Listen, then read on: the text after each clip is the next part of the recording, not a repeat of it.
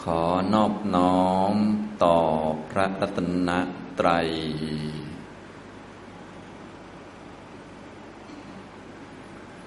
สวัสดีครับท่านผู้เข้าปฏิบัติธรรมทุกท่าน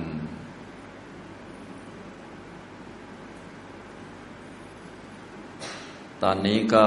เป็นช่วงสุดท้ายของการเข้ามาปฏิบัติธรรม หลักสูตร เส้นทางสู่ความพ้นทุกข์เป็นคอร์สสี่วันนะสิ่งเหล่านี้ที่มีความเกิดขึ้นในเบื้องต้นนะแล้วก็มีความสิ้นไปในที่สุดนี่ มันก็เป็นเรื่องธรรมดา ก็เหมือนคอร์สนี้เช่นเดียวกันนะก็เป็นเหตุการณ์หนึ่ง สถานการณ์หนึ่งในชีวิตของทุกท่านที่ตั้งใจเข้ามาปฏิบัติ เมื่อมีวันแรกเกิดขึ้นนะก็ต้องมีวันสุดท้ายนะเป็นคอร์สสี่วัน เมื่อมีการเกิดขึ้นในเบื้องต้น ก็จะมีความหมดสิ้นไปในที่สุด อันนี้ก็เป็นเรื่องธรรมดาเป็นเรื่องธรรมชาตินะมีเมื่อมีความเกิดขึ้น เมื่อมีวันแรกแล้ว เราจะบังคับควบคุมว่า ขออย่าให้มีวันที่สองมันก็เป็นไปไม่ได้ พอมามีวันที่สองแล้ว บอกว่าขออย่าให้มีวันที่สามมันก็เป็นไปไม่ได้ มีวันที่สามแล้ว ขออย่าให้มีวันที่สี่ก็เป็นไปไม่ได้เช่นเดียวกันนะและก็ตอนนี้ก็ถึงสิบสามนาฬิกาแล้วนะพวกเราก็จะจบกิจกรรมตามตารางประมาณ 15 นาฬิกานะ แน่นอนว่าเวลา 15นาฬิกานั้นต้องมาถึงอย่างแน่นอนเลยทีเดียว เมื่อมันมาถึง เมื่อถึงคิวถึงวาระของมัน เราจะขอหรือบังคับควบคุมว่าขอ 15นาฬิกานั้นอย่าได้มาถึง อย่างนี้มันก็เป็นไปไม่ได้นะนี่เรียกว่ามันเป็นธรรมดาธรรมชาติของสิ่งต่าง ๆ ที่เป็นสังขาร คือมันไม่เที่ยงนะ คำว่าไม่เที่ยงก็มีลักษณะคือมันหมดไปได้มันสิ้นไปได้ ของที่หมดไปสิ้นไป ก็คือแสดงลักษณะว่ามันไม่เที่ยง วันเวลามันก็สิ้นไปหมดไปได้ อายุของพวกเรารูปนามขันห้าเนี่ยมันเป็นของหมดไปสิ้นไป มันเป็นของไม่เที่ยงนะมันเป็นทุกข์เพราะว่ากว่าจะสิ้นไปได้ก็ด้วยความยากลำบากนะตอนนี้ทุกท่านก็ต้องทนลำบากไปสักหน่อยหนึ่ง อีกประมาณสองชั่วโมง บางท่านทนไม่ไหวก็หลบหลับไปก่อน ตื่นมาก็กลับบ้านเลยนะอันนี้ก็ต้องทุลักทุเลกันไปนะก็เป็นอย่างนี้จะให้เป็นอย่างอื่นมันก็เป็นไปไม่ได้เป็นธรรมชาติมัน จะบังคับควบคุม ไม่ให้มันเป็นอย่างนี้ก็ไม่ได้นะอยากให้มันช้ากว่านี้ อยากให้มันเร็วกว่านี้ก็ไม่ได้นะอย่างนี้บางท่านก็รู้สึกว่า โอ้ มันเร็วเหลือเกินอย่างนี้นะ อันนี้ก็เพราะว่าท่านอยากจะ อยู่อีกนานๆสักนิดหนึ่งเพราะว่าได้อยู่ก็กินข้าวฟรีเหมือนกันนะค่าไฟก็ฟรีไม่ต้องเสียก็ดูดีเหมือนกันนะนะก็อยากอยู่นานๆก็เรียกว่า โอ้ยมันมาถึงวัยแท้ก็คิดไปนะ ก็แล้วแต่เขาจะยึดถืออุปทานไปแบบไหน บางคนก็โอ้ยทำไมเวลามันผ่านไปช้าเหลือเกิน เพราะว่าอยากจะรีบกลับบ้านแล้วนะ กลับไปก็ทะเลาะกับชาวบ้านเหมือนเดิมแหละแต่ว่าก็อยากจะกลับไปไม่รู้กลับไปทำไมก็ไม่ทราบ ก็แล้วแต่เขาแหละ นะ อย่างนี้ แต่ความเป็นจริงมันก็เป็นความจริงอย่างนั้นแหละเป็นเรื่องธรรมชาตินี่อย่างนี้ ฉะนั้นทุกท่านจึงต้องรู้จักพิจารณาเรื่องต่าง ๆ ในชีวิตของเราให้เห็น เพราะว่ามันเป็นธรรมะอยู่แล้ว เพียงแต่ว่ามีตาเห็นไหม ถ้ามีตาก็มองเห็น ถ้าไม่มีตาเราก็ต้องฟังธรรมของพระพุทธเจ้า แล้วก็มาใส่ใจอยู่เสมอในเรื่องเหตุการณ์ต่าง ๆ ในชีวิตของเรานะใส่บ่อย ๆ จนมันเข้าใจมันมองเห็นเลย นะเพราะว่าของไม่เที่ยงก็มีอยู่เป็นประจำอยู่แล้ว เป็นทุกข์ไม่เป็นตัวตนบังคับควบคุมไม่ได้ มันก็เป็นอย่างนั้นอยู่แล้ว จนกระทั่งถึงทั้งชีวิตเราเนี่ยเกิดมามันก็ตายนะเป็นเรื่องปกติเกิดมีอายุมาเท่านี้เท่านี้ มันก็สิ้นไปหมดไป เพราะมันเป็นของไม่เที่ยง เกิดมาแล้วจะบังคับหรือว่าจะขอว่าจงอย่าโตก็ไม่ได้ โตแล้วจงอย่าแก่ก็ไม่ได้ แก่แล้วจงอย่าตายก็ไม่ได้ มันเป็นอย่างนั้น ในระหว่างนั้น ระหว่างที่เกิดจนถึงตายนี่ก็มีเรื่องยากลำบาก เยอะแยะมากมายจนมาถึงคอร์สนี้ก็ลำบากยากเย็นสี่วันเนี่ยกว่าจะเดินจงกรมครบแต่ละครั้งเนี่ยโอ้ยเกือบตายนะบางท่านเหนื่อยมากนะเพราะว่าคิดถึงโทรศัพท์นะก็พอจบเดินจงกรมไปเปิดโทรศัพท์อย่างไวเลยนะดีที่แบตไม่หมดนะนะอย่างนี้ทำนองนี้บางท่านก็ห่วงคุยนะ ตอนเดินจงกรมเพื่อนไม่คุยก็เปรี้ยวปากอยู่นะพอหยุดปุ๊บก็เอาแล้ว ตั้งวง คุยอีกแล้ว นกกระจอกลงตลอด นี่ก็ผ่านไปด้วยความยากลำบากทุลักทุเล แต่ก็ผ่านไปมันเป็นเรื่องธรรมดา เป็นเรื่องธรรมชาติให้ทุกท่านมีปัญญารู้จักนะต้องค่อยๆฝึก ค่อย ๆ มองสิ่งต่างๆ ในชีวิตของเราในโลกเนี่ยให้เห็นว่ามันเป็นของไม่เที่ยงเป็นทุกข์ไม่เป็นตัวตนนะครับ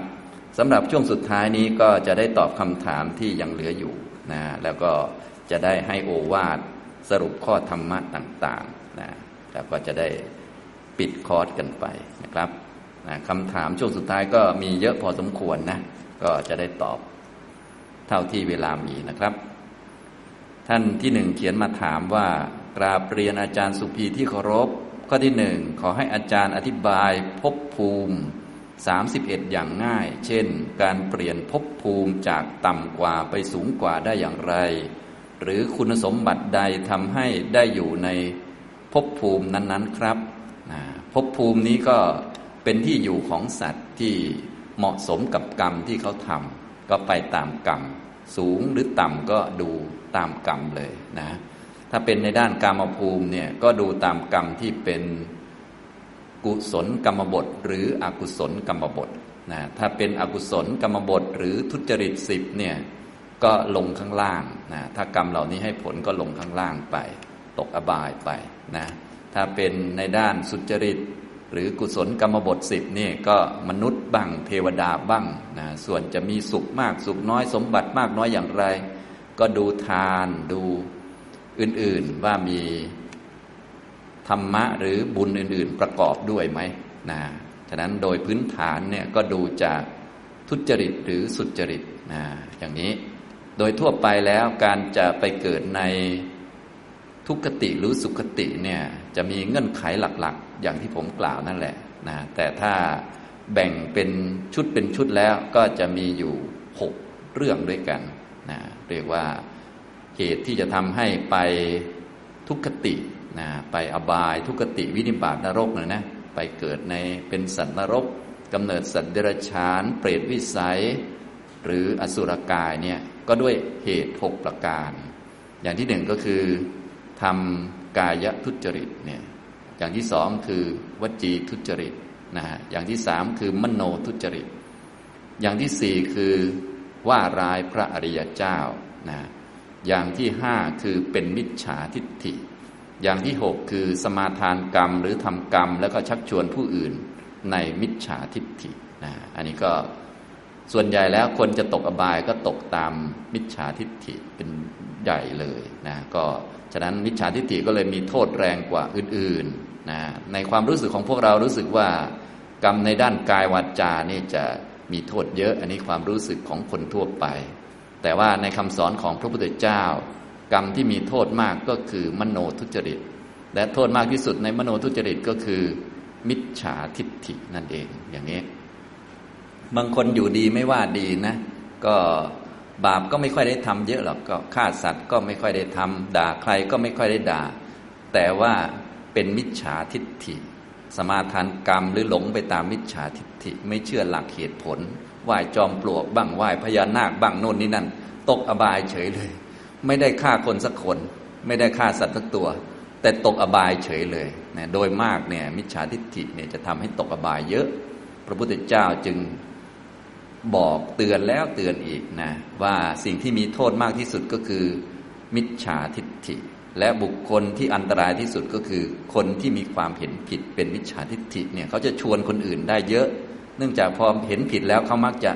แน่นและก็มั่นคง พอทำอย่างแน่นมั่นคง คนที่ไม่รู้เรื่อง ก็เลยพลอยไปกับเขาด้วยนะอย่างนี้พวกแบบนี้ก็จะมีพวกที่เชื่อเขาเยอะก็ไปทำตามเขาก็เลยตกอบายไปด้วยกันเยอะทีเดียว อันนี้ฝ่ายในด้านของไปอบายตกอบายนะ อันนี้พูดกว้างๆ ส่วนว่าตกนรกด้วยกรรมไหนอะไรไหนก็ไปรายละเอียดอีกทีหนึ่งแต่หลัก ๆ ก็จะเป็นอย่างนี้ ส่วนในด้านสุขติภูมิเนี่ยก็ตรงกันข้ามกับเมื่อกี้นะที่เกิดในมนุษย์บ้างเทวดาบ้าง ก็ด้วยหกประการนะอย่างที่หนึ่งก็คือกายสุจริตนะอย่างที่สองวจีสุจริต อย่างที่สาม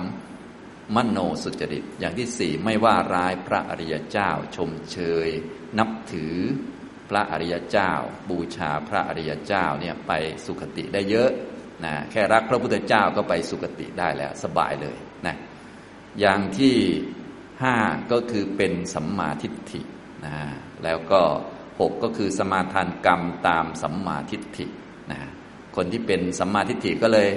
ดีอีกเหมือนกัน ก็คือช่วยคนอื่นได้เยอะอย่างพระพุทธเจ้าของเรานี่เป็นหัวหน้าหรือว่าเป็นผู้นำของสัมมาทิฏฐิเป็นแสงสว่างก็มาช่วยชาวโลกก็คือช่วยพวกเราเนี่ยดึงพวกเราขึ้นมาจากหลุมอบายเลยทีเดียวนะ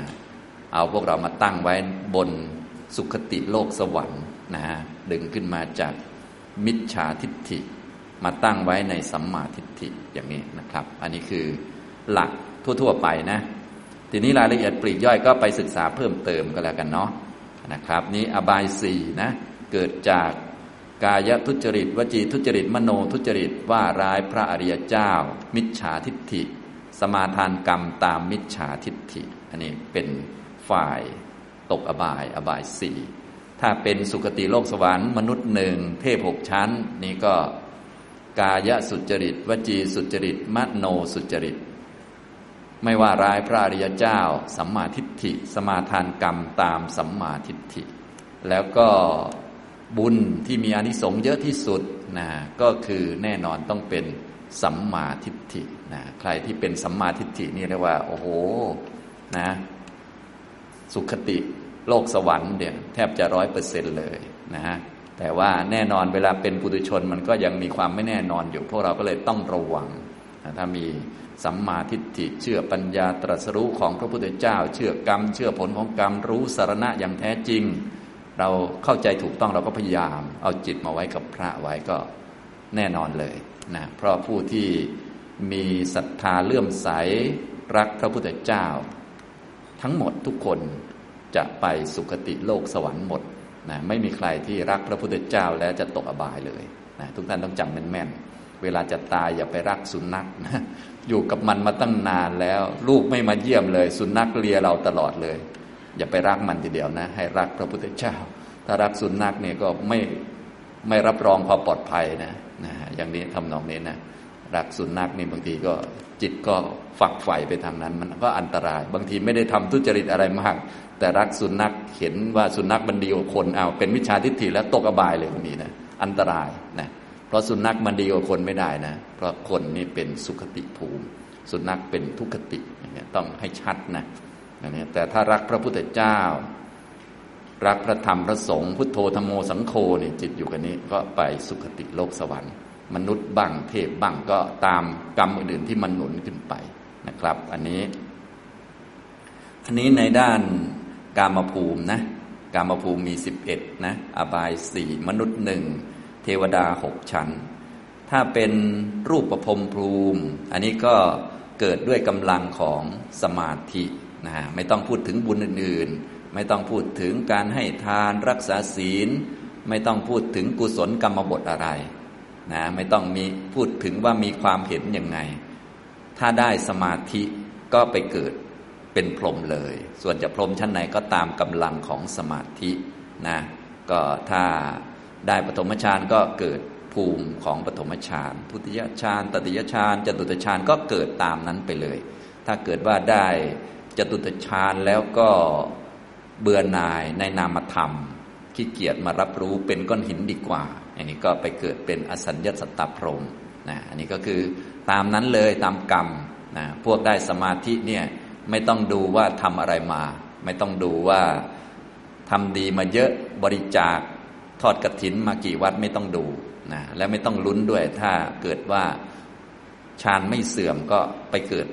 ตามภูมิของตนของตนเลย ไม่ต้องเดาอะไรนะอันนี้แน่นอนตายตัวของพวกได้สมาธินะถ้าเป็นพระอนาคามีก็ไปเกิดสุดภาวาสอย่างนี้ตามนั้นเลยนะนี่คือ รูปประภูมินะมี 16 ชั้นด้วยกันนะ ต่อไปก็อรูปประภูมิ อรูปประภูมินี้ก็มีสี่ชั้น ก็ตามนั้นเช่นเดียวกัน ใครได้อารูปสมบัติ อันไหนก็ตายแล้วก็ไปตามนั้นเลย ก็อากาสานัญจายตนะเนี่ยใครอยู่กับความว่างตายแล้วก็ไปเกิดเป็นอากาสานัญจายตนะพรมอารูป ไม่ต้องมีรูป เพราะว่าเห็นว่ารูปนั้นมัน น่ารำคาญมันนำมาซึ่งความทุกข์อยู่กับความว่างดีกว่า สบายกว่าเยอะอย่างนี้ไม่ต้องไปวุ่นกับใคร ไม่ต้องไปพูดไปฟังใครอยู่กับความว่างดีกว่า อย่างนี้ก็ถ้าตายแล้วก็จะไปเกิดแบบนั้นเลย อยู่ยาวเลย แต่ก็มีอายุจำกัดอีกนะ เดี๋ยวพอหมดอายุก็หล่นลงมาคืนนะครับก็วิญญาณัญจายตนะ อากินจัญญายตนะ เนวสัญญานาสัญญายตนะเนี่ยอย่างนี้นะครับ ก็เลยเป็นกามภูมิ 11นะรูปภูมิ 16 แล้วก็อารูปภูมิ4อ่าอย่างนี้นะ ถ้าเป็นกามภูมิก็ดูตาม 6 อย่างที่บอกไปนี้นะเป็นฝ่ายทุจริตหรือสุจริต ถ้าทุจริตก็ไปอบาย ถ้าสุจริตก็สุคติโลกสวรรค์นะครับ อย่างนี้นะแล้วก็ถ้าเป็นรูปภูมิก็สมาธิ อรูปภูมิก็อารูปสมาบัติอย่างนี้ อันนี้คร่าวๆนะ อันนี้นะครับ ถ้าต้องการเป็นผู้ที่เลือกภพภูมิได้ตามอำเภอใจอยากไปตรงไหนก็ได้ ก็ให้เป็นผู้ที่มีคุณธรรมห้าประการครบถ้วนนะก็คือมีศรัทธา มี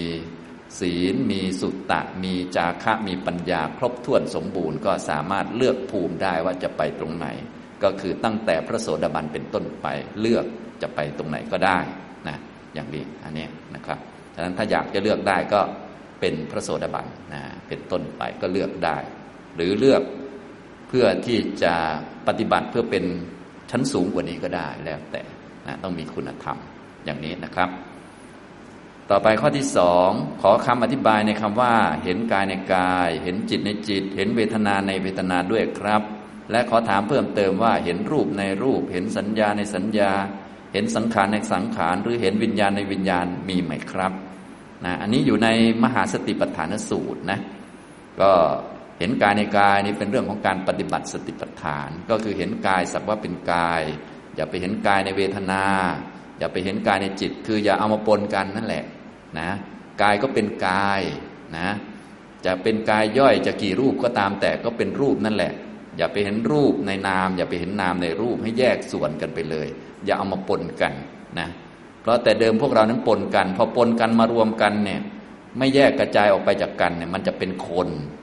นะคนมันมาจากไหนก็มาจากรูปกับนามมันปนกัน เวลาเห็นผิดอย่างเช่น เห็นเวทนาในกายอย่างเช่น เห็นปวดอยู่ในขาอย่างเงี้ยมันก็ต่อไปก็จะกลายเป็นคน เพราะมันไม่แยกออกมา มันเห็นผิดนะต้องแยกออกมาให้ถูกกระจายออกมาให้ขาดจากกัน ก็คือรูปก็เป็นรูปนั่นเอง ไม่ใช่เวทนา ไม่ใช่ไปเห็นรูปในเวทนา ไม่ใช่ไปเห็นกายในเวทนา ไม่ใช่ไปเห็นกายในจิต ไม่ใช่ไปเห็นเวทนาในรูปนะไม่ได้ไปเห็นปวดท้องอยู่ในท้องอย่างนี้นะปวดท้องต้องอยู่ในเวทนา เวทนามีสามสุขทุกข์อทุกขมสุข หิวก็คือทุกขเวทนา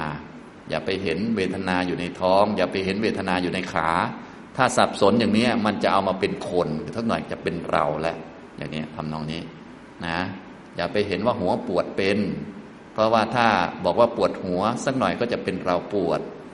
คนปวดคือใครครับ เวทนาเป็นเวทนาในเวทนา เวทนาปวด หัวไม่ปวดอย่างนี้อันนี้คือลักษณะของคำที่ท่านแจกแจงเอาไว้ เห็นกายในกาย ก็คือเห็นรูปย่อยๆ ในบรรดารูปทั้งหลายที่รวมกันอยู่นี้ว่าเป็นสักแต่ว่ารูป ไม่เกี่ยวกับคนอื่นเขา เห็นเวทนาในเวทนา ก็คือเห็นเวทนาหนึ่งเวทนาใดในบรรดาเวทนา บรรดาเวทนาคือความรู้สึกที่เกิดจากปัจสามันก็มีสามสุขทุกข์อทุกขมสุข ทีนี้เราก็เห็นสุขบ้าง ทุกบ้าง อทุกขมสุขบ้าง ปวดบ้างเมื่อยบ้าง ในสามอย่างนี้เป็นเวทนาเท่านั้น ไม่ใช่เป็นกาย ไม่ใช่เป็นจิต อย่าไปเห็นเวทนาในจิต อย่างเช่นว่า เวลาเราเกิดความทุกข์ในใจอย่างเนี้ยภาษาไทยเราอาจจะพูดว่า โอ้ยใจเป็นทุกข์อย่างนี้ เราอาจจะพูดอย่างนี้ได้ แต่ใจเป็นทุกข์ได้ไหมครับ ไม่ได้ คนที่เป็นทุกข์ได้คือ เวทนา คนที่เป็นสุขได้คือ เวทนาเนี่ยเก่งนะเนี่ยนะเวลาอาจารย์ตอบให้เนี่ยเก่งเก่งเดี๋ยวเวลาทุกข์เองว่าโอ้ใจฉันเป็นทุกข์เหลือเกินอย่างเงี้ยเดี๋ยวสักหน่อยก็กลายเป็นเราแล้วมันปนกันไง เอาเวทนากับจิตมารวมกัน เวทนาจะต้องเป็นเวทนา จิตต้องเป็นตัวรู้เฉยๆนะ จิตรู้ว่ามีความสุขเกิดขึ้น จิตรู้ว่ามีความทุกข์เกิดขึ้น ส่วนความรู้สึกสุขความรู้สึกทุกข์คือเวทนานี่พอเข้าใจไหมอย่าให้มันปนกันนะครับ ถ้าไม่ปนกันมันก็จะไม่เป็นตัวตนนะ จะเห็นความเป็นจริงได้ อันนี้ท่านก็เลยใช้คำว่า เห็นกายในกายก็คือเห็นรูปในบรรดารูปทั้งหลายที่มารวมกันอยู่ เพราะกายนี้คือส่วนผสมของรูป โดยรูปหลักคือธาตุสี่รูปย่อยๆ ที่มาอาศัยก็ ประสาทห้าวัตถุหกอะไรพวกนี้นะก็ควรจะรู้จักรวมทั้งรูปอื่นๆนะที่มาเป็นโคจรรูปที่ควรที่จะรู้จัก ก็มีหลายรูปด้วยกันนะก็หลักๆก็มหาพุทธรูปสี่อย่างนี้ควรจะรู้จักภาษาทรูปห้าเนี่ยเพราะว่าต้องใช้ประจำอยู่แล้ว ต้องพิจารณาให้ออก วัตถุรูปหกเนี่ยเป็นที่เกิดของจิต จิตเกิดที่ไหนก็เกิดที่นั่นนะดับที่นั่นนั่นแหละอย่างนี้นะครับ แล้วก็รูปที่เป็นอารมณ์ อย่างพวก แสงสีเนี่ยรูปเสียงกลิ่นรสผลพะพวกนี้นะควรจะรู้จักนะอย่างนี้จริง ๆ รูปถ้าแบบอภิธรรมก็บอกมันมี 28อย่างนี้ใช่ไหมแต่เราไม่ต้องรู้ทั้งหมดหรอกรู้เท่าที่จำเป็นเวลาปฏิบัติเนี่ยเอาอันที่มันชัดมาดูก่อน แน่นอนอันที่เป็นหลักคือทัศสีต้องให้เก่งๆก่อนพอได้ทัศสีแล้วก็ได้อันอื่นต่อไปนะอันนี้เห็นกายในกายเห็นไหมลมหายใจก็เป็นส่วนหนึ่งของรูปนะส่วนหนึ่งของธาตุสี่ ส่วนหนึ่งของรูป 28 เอ๊ะรูปไหนล่ะลมหายใจ ก็คือวายโยธาเห็นไหมเห็นกายในกาย เห็นรูปในบรรดารูปอย่างนี้เวทนาก็เหมือนกัน หิวเนี่ยเป็นเวทนาเป็นความรู้สึก เอ๊ะเป็นความรู้สึกชนิดไหนนะ อ๋อ เป็นเวทนาทุกทุกขเวทนาไม่ใช่เห็นเวทนาในท้องพอใจไหมท้องมันเป็นกาย เห็นเวทนาในท้องไม่ได้นะ ดี๋ยวสักหน่อยมันจะเป็นคนกลายเป็นเราหิวไปนะเห็นจิตในกายไม่ได้ เห็นจิตในเวทนาไม่ได้นะ เห็นจิตในจิตในบรรดาจิตที่เป็นตัวรู้อารมณ์ตอนนี้จิตได้ชื่อว่าอย่างนี้ ตอนนี้จิตได้ชื่อว่าอย่างนี้ เพราะมีสัมปยุตธรรมอย่างนี้ เพราะมีอารมณ์อย่างนี้ แต่จิตก็คือจิตนั่นแหละ เป็นตัวรู้อารมณ์นั่นแหละ นี่พอเข้าใจไหมครับ อย่างนี้นะ นี่ก็คือความหมายของคำว่า เห็นกายในกาย เห็นเวทนาในเวทนา เห็นจิตในจิตนะเห็นนี่เป็นชื่อของปัญญา แยกแยะและเห็นความจริงนะครับ อย่างนี้นะ ส่วนเห็นรูปในรูป เห็นสัญญาในสัญญา เห็นสังขารในสังขาร เห็นวิญญาณในวันวิญญาณนี้ไม่มีนะจริง ๆ มันรวมอยู่ในนั้นอยู่แล้วนะอันนี้ก็คือท่านไม่ได้แยกออกมาแบบนี้ ถ้าจะแยกแบบนี้ก็คือ เห็นธรรมในธรรมไปเลยนะอย่างเช่นเห็น ธรรมในธรรมหมวดขันนี่ก็คือรวมหมดอยู่แล้วอย่างนี้รวมหมดนะเห็นธรรมในธรรมหมวดอายตนะอย่างเงี้ยมันก็รวมหมดอยู่แล้วนะเห็นธรรมในธรรมหมวดพจชงหมวดอริยสัจมันรวมหมด แต่คำท่านไม่ได้ใช้เห็นสัญญาในสัญญาไม่ได้ใช้พวกนี้นะก็เวลาใช้ก็ใช้ตามที่พระพุทธองค์ทรงแสดงไว้อย่างนี้นะครับ อันนี้ ข้อที่สามอาจารย์สุภีประทับใจในหลักปฏิบัติ หรือคำสอนของอาจารย์ท่านใดครับ สาธุครับนะรู้สึกจะสนใจเรื่องอาจารย์เลยเกินนั่นนี่นะอย่าสนใจชาวบ้านนักเลยนะ ก็สนใจเรื่องตัวเองเยอะๆนะก็ธรรมะก็เป็นของพระพุทธเจ้าหรอกไม่ใช่ของอาจารย์นะอย่างนี้ประวัติผมก็มีอยู่ในอินเทอร์เน็ตก็มีนะเขียนไว้เรียบร้อย หรือท่านจะสืบดูก็ได้นะก็สืบได้ทั้งนั้นแหละเพราะสำนักเรียนอันไหนที่ผมเรียนมาเขาก็รู้จักกันทั้งนั้นนะ อาจารย์สุภีนี่ค่อนข้างดังพอสมควรนะแต่ดังด้านดีด้านชั่วก็ไม่รู้ละก็ไปหาเอาเองสืบเอาเองกันแล้วกันเนาะอันนี้นะครับนะประทับใจในคำสอนของท่านอาจารย์ใดโอ้ก็มีเยอะนะ เพราะว่าผมก็เน้นเรียนมาตามพระไตรปิฎกนะครูบาอาจารย์ท่านไหนที่สอนตรงตามพระไตรปิฎกก็ล้วนศรัทธาแล้วก็เลื่อมใสในท่านเหล่านั้นนะเช่นถ้าเอาแบบที่เป็นเด่นๆมานานตั้งแต่เป็นเด็กจนถึงผู้ใหญ่จนถึงทุกวันนี้ก็คือ หลวงพ่อเจ้าประคุณสมเด็จ พระพุทธโฆษาจารย์ปออประยุตโต เพราะว่าตั้งแต่เรียนตั้งแต่เด็กก็อ่านหนังสือท่านตอนนี้ก็ตอนนั้นสมัยนั้นน่ะหนังสืออย่างพุทธธรรมเป็นต้นเนี่ยเล่มเล็กนิดเดียวนะตอนเป็นเนนน้อยอ่าน ตอนนี้ขยายมา คือโตตามอายุเลยหนังสือท่าน ขยายมาเลยเป็นฉบับปรับขยายอ่านไม่จบไม่สิ้นทุกทีนะอ่านไม่รู้กี่เที่ยวต่อกี่เที่ยวมันขยายมันงอกมาเรื่อยนะอายุผมเยอะขึ้นเอาหนังสือท่านโตขึ้นทุกวันทุกวันนะ ตอนเด็กตอนผมเป็นเด็กหนังสือท่านก็เป็นเด็กด้วยนะคือโตเล่มนิดเล็กนิดเดียวนะอันนี้อันนี้ก็นี่ก็เรียกว่าถ้าพูดถึงประทับใจก็หมายถึงว่าอยู่กับท่านมาตลอดไงครูบาอาจารย์ท่านอื่นๆก็อ่านมาเยอะเหมือนกัน แนวปริยัตินะ ถ้าแนวปฏิบัติก็อยู่กับท่านมาตลอดก็คือ แนวของสายวัดป่านะแนวหลวงปู่มั่นอย่างนี้หลวงปู่ชาอย่างนี้เพราะว่าก็ก็เรียกก็ได้ยินตั้งแต่เกิดแล้วนะอยู่ที่นั่นก็อย่าง เป็นเนนน้อยก็ก็ให้นั่งสมาธิกำหนดอ้าวหายใจเข้าพูดหายใจออกโทหลับตลอดนะอย่างนี้ก็รู้จักท่านแต่ว่าไม่ได้เห็นตัวจริงหรอกแต่ว่ารู้จักมาเรื่อยๆจนถึงทุกวันนี้ก็ยัง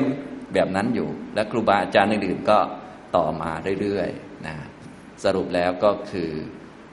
ก็เรียกว่าครูบาอาจารย์ไหนที่ท่านสอน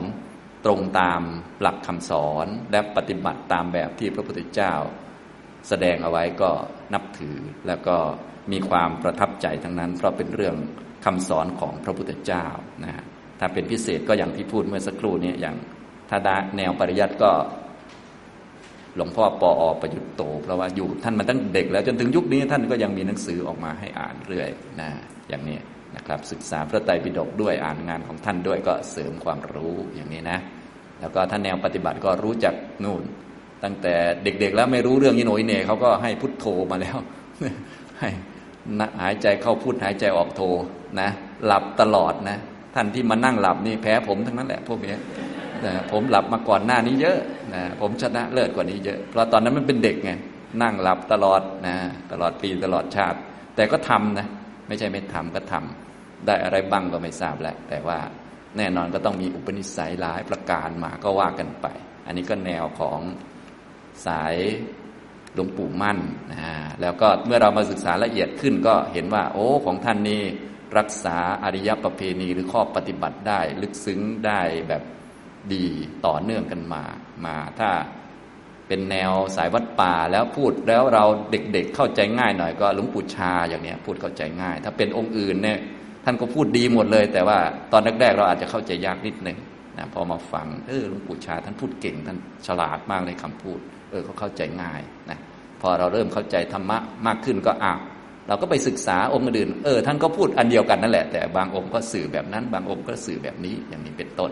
นะครับ อันนี้นะนี่พูดคร่าวๆเนาะแต่จริง ๆ แล้วอาจารย์ก็มีเยอะนะผมเยอะมากนะการปฏิบัติก็เรียกว่าคุ้นเคยจะบอกว่าทุกแนวก็ได้นะเพราะเพราะเรียนธรรมะเนี่ยมาตั้งแต่เด็กเลยนะเรียนธรรมะมาตั้งแต่เด็กแล้วก็สมัยก่อนเนี่ย ตอนที่ยังไม่ได้เรียนธรรมะ ยังไม่ได้บวชเป็นสมณเณรเนี่ยก็อยู่กับวัดมาตลอด ที่อยู่กับวัดไม่ใช่อะไร ไปกินข้าววัดนะคืออยู่บ้านมันไม่ค่อยมีอาหารกินเยอะไงแต่บ้านเราอยู่ติดวัดวิธีการง่าย ๆ ก็คือไปกินข้าววัดมันมีหลายอย่างดีนะประหยัดด้วยครับตรงนี้อันนี้นะ นี่ก็เรียกว่าเป็นคนอยู่กับวัดมา จนถึงทุกวันนี้ก็ก็เหมือนคนวัดอยู่ แต่ไม่ใช่แบบแบบบวชนะ เป็นโยมนี่แหละอย่างนี้นะครับ จนทุกวันนี้ก็มาสอนในมหาวิทยาลัยก็เป็นมหาลัยวะพระเหมือนเดิมอย่างนี้นะครับ อยู่กับพระมา ต่อไปอีกท่านหนึ่ง กราบเรียนอาจารย์สุขีที่เคารพ อยากให้อาจารย์ช่วยอธิบายความหมายและขยายความโดยพิสดารคำว่ายังกินจิ สมุทยธรรมมัง สับบันตังนิโรธธรรมมัง ตามแนวของคำพีเนติปกรณ์หน่อยว่า พอคนที่เขาเข้าใจบทนี้แล้วทำไมสามารถ บรรลุมีดวงตาเห็นธรรมได้ กราบขอบพระคุณครับนะคำว่ายังกินจิสมุทยธรรมัง สับบันตังนิโรธธรรมังเนี่ยเป็นปัญญาของพระโสดาบันเป็นต้นไปนะพระโสดาบันเนี่ยเวลาท่านแทงตลอดอริยสัจสี่มีนิพพานเป็นอารมณ์ อริยมรรคเกิดขึ้นมาเรียบร้อยแล้วนะ ท่านก็จะได้ความรู้ประโยคนี้มานะในตำราท่านก็จะบอก เวลาที่เป็นพระโสดาบันก็เกิดธรรมจักคุปราศจากทุลี ปราศจากมนทินนะเป็นธรรมจักขุงวิรชังวีตัมมลัง ธรรมจักขุงอุทปาธิขึ้นมา เป็นดวงตาเห็นธรรมอัน ปราศจากทุลี ปราศจากมนทินขึ้นมาว่า สิ่งใด ๆ ก็ตามที่มีความเกิดขึ้นเป็นธรรมดา สิ่งนั้นทั้งปวงล้วนมีความดับไปเป็นธรรมดา เอ๊ะทำไมเนี่ยทำไมต้องเป็นบทนี้นะที่เป็นอย่างนี้เพราะว่าอันนี้เป็นปัญญาของพระโสดาบัน พระโสดาบันนี่จะเห็นสภาวะที่ไม่ดับแล้ว ก็เลยได้ข้อสรุปอันนี้ ก็สิ่งใด ๆ ก็ตามที่มีความเกิดขึ้นเป็นธรรมดา สิ่งนั้นทั้งปวงล้วนมีความดับไปเป็นธรรมดา ก็คือสิ่งที่ ไม่ดับมีอันเดียวเท่านั้นคือสิ่งที่ไม่เกิดนะก็คือรู้ครบสมบูรณ์แล้วจึงได้ข้อสรุป อย่างพวกเราก็รู้รูปนามขันห้าเป็นของเกิดดับ อะไรเกิดอันนั้นดับเราก็พอรู้ แต่เราไม่ได้ความรู้ประโยคนี้ เพราะเรายังไม่เห็นของไม่ดับ ของไม่ดับคือของไม่เกิด ของไม่ดับไม่เกิดคือพระนิพพาน ท่านรู้ครบเรียบร้อยแล้วก็เลยเกิดธรรมจักขุขึ้นมา โดยประโยคนี้กล่าวหลักๆก็คือ สิ่งใดๆก็ตามที่เกิดขึ้นเป็นธรรมดาเนี่ยก็คือพวกทุกขสัตว์มันเกิดขึ้นเป็นธรรมดา และมันเกิดตามเหตุตามปัจจัย ที่ท่านได้ข้อสรุปอย่างนี้ สิ่งใดก็ตามที่เกิด สิ่งนั้นย่อมดับไปเป็นสภาพ เพราะว่าท่านเห็นสิ่งไม่ดับ สิ่งไม่ดับก็คือสิ่งไม่เกิด สิ่งใดเกิดสิ่งนั้นต้องดับ สิ่งที่ไม่ดับคือสิ่งไม่เกิด ก็คือท่านมีนิพพานเป็นอารมณ์ จะมีนิพพานเป็นอารมณ์ได้ก็คือมีมรรคแปดก็เลยครบแล้วครบสัจจะสี่ด้วยคำประโยคเดียว นี่พอเข้าใจไหมครับแต่ในรูปประโยคนี่คล้าย ๆ จะพูดเฉพาะสิ่งที่เกิดขึ้นตามเงื่อนไขปัจจัยก็คือพวกสังคตะธรรม แต่ในความหมายนี้ก็คือสัจจะสี่ครบเลยนะคำพีที่อธิบายเกี่ยวกับสัจจะสี่ในพระพุทธพจน์ต่าง ๆ แจกให้เข้าใจ โดยละเอียดก็คือคำพีเนติปกรณ์นะท่านไหนสนใจก็ไปศึกษาได้ แต่ว่าจะยากสักนิดหนึ่งปวดศีรษะหน่อยนะ อย่างนี้ทำนองนี้นะในประโยคหรือว่าในคาถาต่าง ๆ ที่พระพุทธเจ้าแสดง เอ๊ะท่านประกาศสัจจะอะไร สัจจะไหนอยู่ตรงไหนเนี่ยคำพีเนติปกรณ์ก็จะมีวิธีการในการให้เราวิเคราะห์ได้ แต่จะเรียนยากสักนิดนึงนะอันนี้ก็ไม่เป็นไรบางท่านสนใจก็ไปเรียนได้ ท่านนี้ก็บอกว่าอยากให้อาจารย์อธิบายโดยพิสดารอาจารย์ก็อธิบายโดยย่อก็พอเนาะถ้าพิสดารคงนู่นแหละ พรุ่งนี้ก็ไม่จบเลยถ้าพิสดารเนี่ย เพราะว่าถ้าพิสดารก็พิสดารจริง ๆ นะคำพีนี้นะอย่างนี้นะครับ ถ้าอยากรู้ว่าพิสดารประมาณไหน อย่างเช่น พระพุทธเจ้าบอกว่าเนี่ยเป็นปัจฉิมโอวาทของพระพุทธเจ้านะ อัปปมาเดนะ สัมปาเดทะเนี่ยก็คือเธอทั้งหลายท่านทั้งหลายจงทำความไม่ประมาทให้ถึงพร้อมเถิดทำไมทั้งพระไตรปิฎกคำสอนทุกอย่างจึงรวมลงในความไม่ประมาท อันนี้บางทีเราไม่เข้าใจนะ อันนี้คำพิมพ์เนติปกรณ์ท่านก็จะอธิบายเหตุผลให้ ผมก็เขียนไว้หนึ่งเล่มชื่อหนังสือ อัปปมาทัธรรมลองไปอ่านดูได้นะคำเดียวก็มีความหมายทั้งพระไตรปิฎกนั่นแหละนะจริงๆคำสอนของพระพุทธเจ้าไม่ว่าจะคาถาสั้นๆ หรือคำพูดต่างๆล้วนประกาศสัจจะถ้าคนฟังแล้วเข้าใจก็แทงตลอดสัจจะได้เลย อย่างนี้ทำตรงนี้นะครับ ประโยคนี้ก็เช่นเดียวกัน ก็เป็นคำบอกถึงว่าได้เห็นอริยสัจสี่แล้วนั่นเองนะสิ่งใดสิ่งหนึ่งมีความเกิดขึ้นเป็นธรรมดา สิ่งนั้นทั้งปวงล้วนดับไปเป็นธรรมดา สิ่งใดเกิด สิ่งนั้นดับสิ่งที่ไม่ดับคือสิ่งที่ไม่เกิดนะนั่นเองก็เห็นครบแล้วสัจจะสี่แล้วนะแล้วทำไมไม่บอกสิ่งที่ไม่ดับคือสิ่งไม่เกิด เรื่องอะไรเขาจะบอก เขาเห็นแล้วเขาก็เฉยไปนะ อย่างนี้เพราะว่าในประโยคนี้มันก็สมบูรณ์แบบในตัวมันเองแล้ว เพียงแต่ว่าบางคนทำไมไม่บอกให้ครบนะอย่างนี้ก็เหมือนพระพุทธเจ้าแสดงธรรมหัวข้อและเข้าใจคนบรรลุไปแล้ว เราอาจจะถามว่า เอ๊ะทำไมไม่ขยายสักหน่อย แล้วทำไมต้องขยายคนอื่นเขาเข้าใจไปแล้ว อย่างนี้พอเข้าใจไหมกรณีเป็นปัญญาของพระโสดาบันนะท่านเข้าใจไปแล้ว ก็ไม่ต้องขยายเพิ่มนี่พอเข้าใจไหมครับ นะ ก็สิ่งใดเกิดสิ่งนั้นดับนะ สิ่งที่ไม่ดับคือสิ่งที่ไม่เกิด เกิดดับนี้เป็นทุกข์นะเหตุให้เกิดทุกข์ก็คือสมุทัยอันนี้พูดถึงสัจจะสองข้อ แล้วก็อิงไปที่ความรู้ที่ให้ความรู้สมบูรณ์ในเรื่องนี้ก็คือสิ่งที่ไม่ดับคือสิ่งไม่เกิด คือนิพพาน จะแจ้งอันนี้ได้ก็มีอย่างเดียวคืออริยมรรคเกิดเรียบร้อยแล้วจึงได้ข้อสรุปมาอย่างนี้นะครับ นะฉะนั้นพวกเราแม้จะปฏิบัติเห็นรูปนามเกิดดับ เราก็จะยังไม่ได้ข้อสรุปนี้นะ ก็จนกว่าจะเห็นสิ่งที่ไม่เกิดไม่ดับนั่นแหละ ก็จะได้ข้อสรุปนี้มาเกิดเป็นธรรมจักขุขึ้นมา อย่างนี้นะครับ ต่อไปอีกท่านหนึ่ง องค์มรรคที่ห้าชื่อสัมมาวายมะทำไมในหัวข้อนี้ถึงมีคำว่าอริยสาวโกเพิ่มเข้ามา ซึ่งต่างจากองค์มรรคข้ออื่น ที่จะไม่มีคำนี้นะอันนี้ท่านนี้ก็เป็นคนช่างสังเกต บางท่านเลอสวดไปตั้งนานเลอเลอคือไม่ได้สังเกตนะ ในเรื่องของอริยมรรคมีองค์แปดเนี่ย เมื่อเช้าเราสวดไปแล้วใช่ไหมจำได้บ้างไหมเนี่ย ทุกท่านก็ไปทบทวนได้นะในเรื่องอริยมรรคมีองค์แปดเนี่ยนะก็ไปทบทวนดู ท่านนี้ก็ให้ข้อสังเกตไว้นะ คือในอริยมรรคมีองค์แปดเนี่ย ถ้าแบ่งเป็นคู่ๆแล้วนะแบ่งเป็น ชุดสามสองเป็นต้นนั้นได้พูดให้ฟังไปแล้ว ทีนี้ถ้าแบ่งเป็นลักษณะของการแสดงว่ามีคำอะไรเพิ่มมาบ้างเนี่ยจะมีสามแบบ แบบที่หนึ่งก็คือองค์มรรคที่หนึ่งสองสามสี่เนี่ยจะไม่มีคำอะไรพิเศษบอกไปเลยว่ามีประเภทอะไรบ้าง เช่นสมาธิทิคืออะไรบอกบอกประเภทไปเลยคือญาณในสัจจะสี่สัมมาสังกปรคืออะไร บอกประเภทไปเลยคือ สังกปะสามนะสัมมาวาจาคืออะไรบอกประเภทไปเลยคือ งดเว้นวจีทุจริตสี่สัมมากัมมันโตคืออะไรบอกประเภทไปเลยคือ งดเว้น กายทุจริตสามนะส่วนสัมมาอาชีวะจะมีคำเพิ่มพิเศษมาหนึ่งคำคือคำว่า อิธะ ภิกขะเว อริยสาวโกนะอยู่หน้าหนึ่งร้อยหนึ่งนะเนี่ยเห็นไหม กะตะโมจะ ภิกขะเวสัมมาอาชีโวดูก่อนภิกษุทั้งหลายการเลี้ยงชีวิตชอบเป็นอย่างไรเล่า อิธะ ภิกขะเว อริยสาวโกดูก่อนภิกษุทั้งหลายสาวกของพระอริยเจ้าในธรรมวินัยนี้ ในสี่องค์ข้างต้นเนี่ยจะไม่มีคำนี้อยู่ ก็จะบอกประเภทไปเลยนะ อย่างนี้นี่จะมี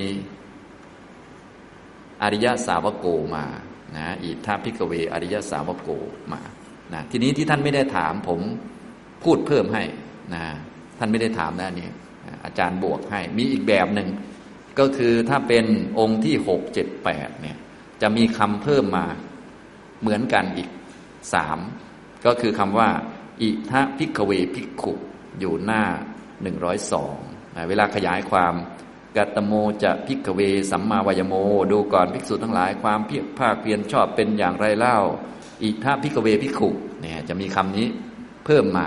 ก่อนที่จะแจกประเภทนะสัมมาสติก็เหมือนกันอยู่หน้าหนึ่งร้อยสี่กะตะมาจะ ภิกขะเว สัมมาสติดูก่อนภิกษุทั้งหลาย ความระลึกชอบเป็นอย่างไรเล่า อิธะ ภิกขะเว ภิกขุนะได้สังเกตไหมครับ ตอนสวด อย่างที่ผมบอกนะ เหมือนแซวเลยก็คือ ตอนสวดเนี่ยตะกุยอยู่ ไม่ได้สังเกตอะไรแล้วตะกุยให้มันแหมพูดนำก่อนเร็วเหลือเกิน เราก็ตะกุยนะใจจะขาดบ้างอะไรบ้างนะอันนี้นะ หน้าหนึ่งร้อยห้าเนี่ยสัมมาสมาธิกัตโมจะพิกเว สัมมาสมาธิ อิทาพิกเวพิขุเหมือนกัน เห็นไหมเนี่ย ถ้าแบ่งตามว่า ลักษณะการแสดงอันนี้พูดถึงลักษณะการแสดงแล้วนะ ไม่เกี่ยวกับองค์ธรรมต่าง ๆ และองค์ธรรมได้พูดไปแล้วใช่ไหมลักษณะการแสดงจะมีสามแบบสี่องค์มรรคแรกจะไม่มีคำอะไรก็คือ มันคืออะไรถามกเถตุกัมยตาปุจฉาเสร็จก็บอกประเภทเลยนะส่วนสัมมาวายามะนี้มีอริยสาวโก อิธะ ภิกขะเว อริยสาวโก สัมมาวายามะ สัมมาสติ สัมมาสมาธิอันนี้มี อิธะ ภิกขะเว ภิกขุพอเข้าใจไหมครับที่เป็นอย่างนี้ก็เนื่องจากว่าพระพุทธเจ้าของเราเป็นสัพพัญญูเวลาที่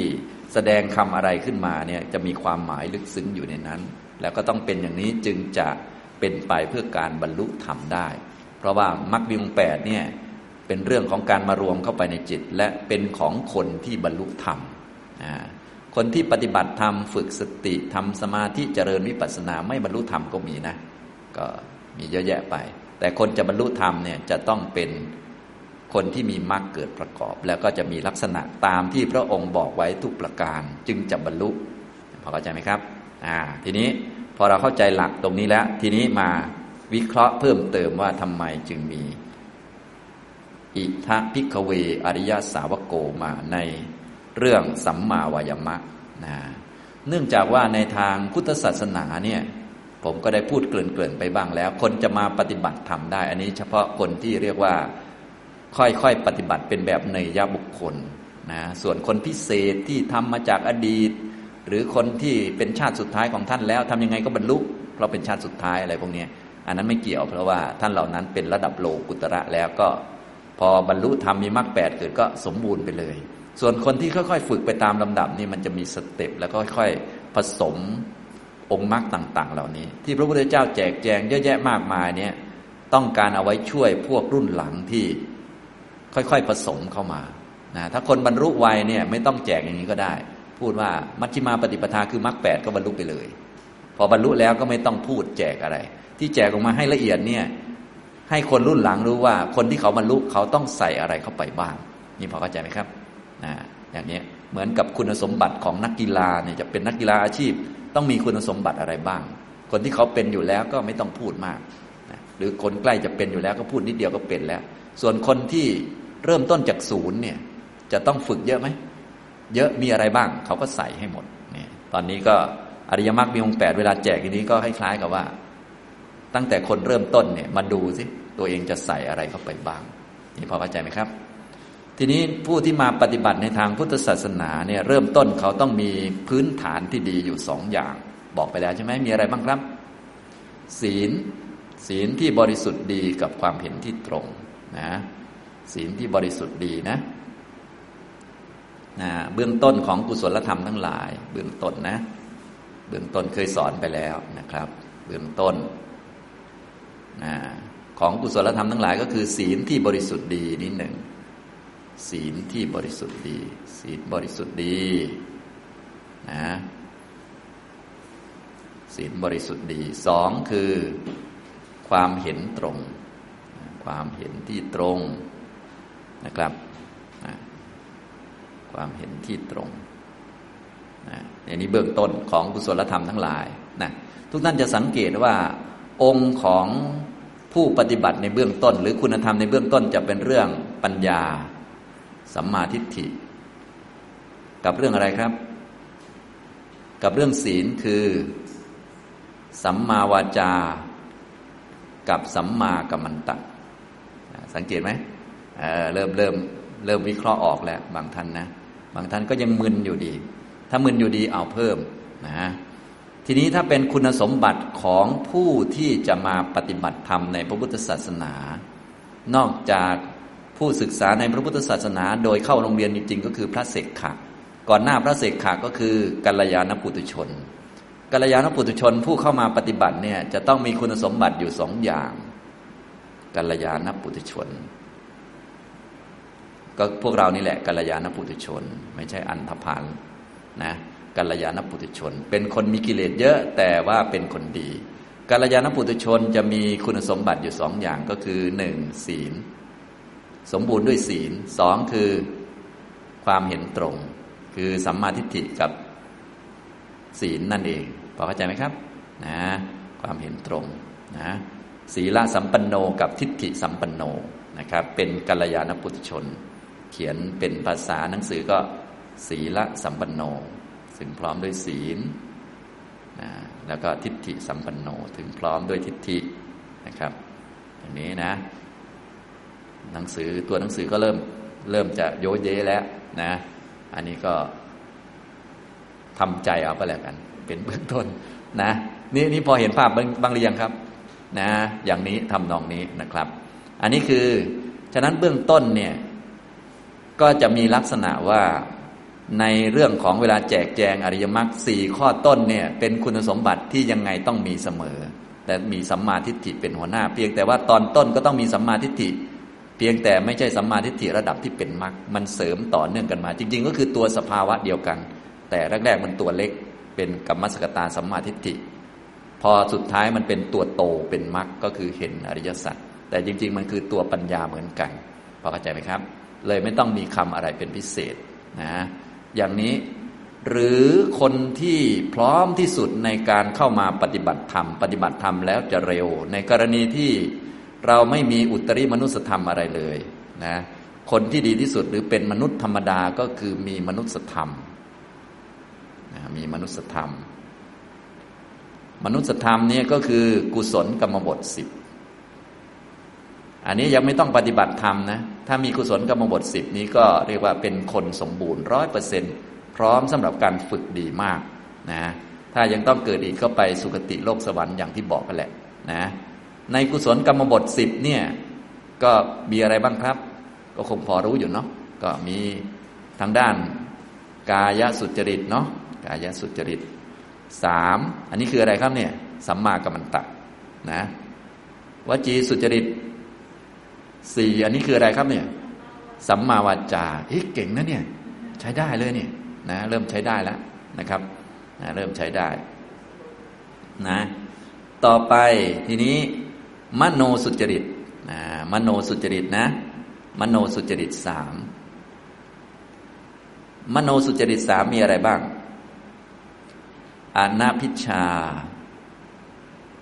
อาพยาบาท แล้วก็สัมมาทิฏฐินะครับ ตัวกายสุจริตนี้สัมมากัมมันตะพอเข้าใจไหมครับ มันมีอยู่แล้วตั้งแต่ต้น เพียงแต่มันยังไม่สมบูรณ์ เวลามาขยายเป็นมรรคก็เอาอันเก่านั่นแหละ มาขยายให้มันเข้มข้นขึ้น และเปลี่ยนอารมณ์มันจากอารมณ์ธรรมดากลายเป็นอารมณ์นิพพานแทน ก็คือตัวมันอันเดียวกันนั่นแหละเหมือนมีเด็กอยู่แล้ว แต่ว่ามาทำเด็กคนนี้ให้มันโตขึ้น อย่างนี้พอเข้าใจไหมถ้าไม่มีอันนี้เป็นเชื้อมันจะมาปฏิบัติอริยมรรคไม่ได้พอเข้าใจไหมครับทำตรงนี้นะวจีสุจริตตัวนี้ก็คือสัมมาวาจา เพียงแต่ตอนนี้มันมีอารมณ์เป็นทั่วๆไป ต่อไปก็ให้ตัวนี้มันมีอารมณ์เปลี่ยนเป็นนิพพาน แต่ตัวสภาวะมันตัวเดิม เปลี่ยนอารมณ์ให้มัน ทีนี้จะเปลี่ยนอารมณ์ให้มันได้ เอามันมารวมกับเพื่อน ก็คือในมรรคแปดเอามันมาอยู่กับมรรคแปดแต่เดิมมันอยู่ในที่อื่นอยู่พอเข้าใจไหมทีนี้อนัพิชาอภยาบาทนี่คืออะไรครับ สัมมาสังกัปปะสัมมาสังกัปปะสัมมาทิฏฐินี่คืออะไรครับ ก็คือสัมมาทิฏฐิตัวเดียวกันเลยองค์ธรรมเดียวกัน พอเข้าใจไหมอย่างนี้นะเจ้าสี่ตัวเนี้ยก็เลยไม่ต้องมีคำอะไรเป็นพิเศษ เพราะว่าคนที่จะมาปฏิบัติอริยมรรคเนี่ยจะต้องเป็นกัลยาณปุถุชน เป็นคนที่ดีงามพร้อมที่จะเจริญก้าวหน้าอยู่แล้ว เพราะว่าถ้าคนแบบอันธพาลไม่อยากจะไปนิพพานนิสัยไม่ดีเนี่ยก็จะไม่มาทางนี้ เพราะ ธรรมของพระพุทธเจ้าเนี่ยเป็นธรรมะที่ลึกซึ้งเห็นได้ยากรู้ตามได้ยากรู้ได้เฉพาะบัณฑิตอย่างเดียว คนผ่านรู้ไม่ได้ ฉะนั้นต้องเป็นคนดีจึงจะมาปฏิบัติได้ ต้องมีสุจริตสามจึงมาปฏิบัติได้ ฉะนั้นสุจริตสามก็เลยเป็นเหตุให้สติปัฏฐานสี่บริบูรณ์พอเข้าใจไหมเข้าใจยังโอ้มีคนเข้าใจด้วยตอนนี้ เชื่อมโยงมาเรื่อยๆเห็นไหมเนี่ยอย่างนี้ทำนองนี้นะครับ ทีนี้เมื่อ สัมมาทิฏฐิสัมมาสังกัปปะสัมมาวจาสัมมากัมมันตะเขามีมาตั้งแต่ต้นแล้ว ฉะนั้นสิ่งที่มีมาตั้งแต่ต้นนี้ก็คือ ปัญญากับศีล สมาธิไม่ต้องมีก็ได้พอเข้าใจไหมครับ สิ่งที่มีตั้งแต่ต้นเนี่ยฉะนั้นทุกท่านจะต้องความเห็นกับศีลนี่ต้องดีจึงมาปฏิบัติได้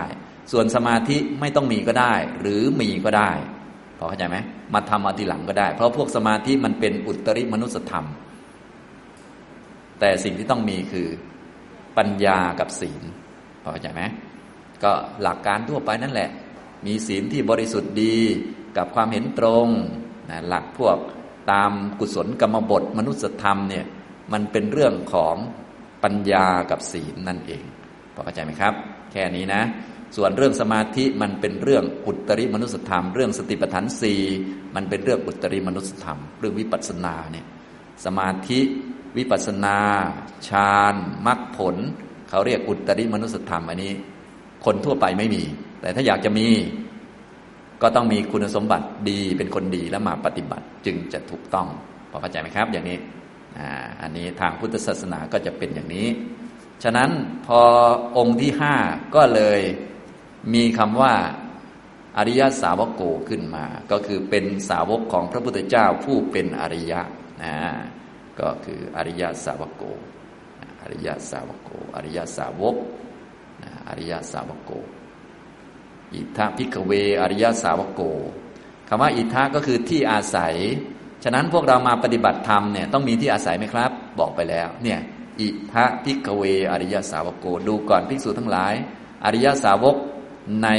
ธรรมวินัยนี้ ในธรรมวินัยก็คือศาสนาของพระโคดมองค์นี้ เหมือนพวกเราเลยตอนนี้พวกเราก็คือ อริยสาวกโก แต่คำว่าอริยะคำนี้หมายถึงพระพุทธเจ้า อันนี้สำหรับปุถุชนนะ อริยะคำหน้าหมายถึงพระพุทธเจ้า สาวกโกก็คือสาวกคือผู้ฟังพระพุทธเจ้า แล้วก็มาปฏิบัตินะสี่อันแรกมีหรือยังครับ มีแล้วแต่ยังไม่สมบูรณ์ แค่มาทำให้มันเต็มสมบูรณ์เฉยๆ แล้วก็มันเป็นอารมณ์อื่นอยู่ เอามาเปลี่ยนอารมณ์มัน เอามาขยายเรื่องมัน ปัญญารู้เรื่องกรรมเรื่องผลของกรรมมีอยู่แล้ว ก็ตัวปัญญานั่นแหละ แต่เอาปัญญานี้มาทำให้มันโตกลายเป็นรู้อริยสัจสี่พอเข้าใจไหมอย่างนี้นะสังกปะก็มีอยู่แล้วนะอย่างนี้พอไหวไหมอย่างนี้นะวาจากรรมันตะก็มีอยู่แล้ว ในตั้งแต่ต้นนะครับ อันนี้คือลักษณะของ ผู้ที่มาปฏิบัติธรรมก็เลยเรียกว่า คนจะปฏิบัติธรรมได้ หรือพระเสกขะเนี่ยก็จะมีถ้าเป็นเสกขาจริงเนี่ยก็คือพระโสดาบันพระสกทาคามี พระอนาคามี อันนี้อริยสาวกจริง ส่วนอีกอันหนึ่งที่จัดเข้าได้ก็คือกัลยาณปุถุชน เป็นสาวกของพระพุทธเจ้าผู้เป็นอริยะ ก็คืออย่างพวกเรานี้นะทีนี้พอคนได้มากแล้วก็จะไม่งงคำนี้อีกต่อไป เพราะว่าท่านเป็นสาวกของพระพุทธเจ้าจริง ๆ นะเป็นสาวกที่เป็นอริยะเลย ส่วนผู้ยังไม่เป็นก็จะเปลี่ยนลักษณะไปนะจากนั้นอริยสาวกนี้มีสองความหมายนะ ใช้ได้ทั้งสองความหมายอริยสาวกนะครับ อริยสาวกมีสองความหมายนะครับหนึ่งก็คือสาวกของพระพุทธเจ้าคำว่าอริยคำหน้าหมายถึงพระพุทธเจ้านะ สองก็คือสาวกผู้เป็นอริยะ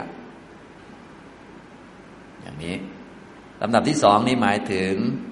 พระอริยเจ้านะสาวกของพระพุทธเจ้าในพระศาสนานี้ในพระธรรมวินัยนี้ก็คือพวกเรานี่แหละ เป็นกัลยาณปุถุชน มีที่อาศัยคือพระธรรมวินัย เป็นเครื่องสั่งสอนและก็ปฏิบัติ ส่วนสาวกผู้เป็นอริยะในธรรมวินัยนี้ เป็นการปฏิเสธว่านอกศาสนาไม่มีพระอริยะ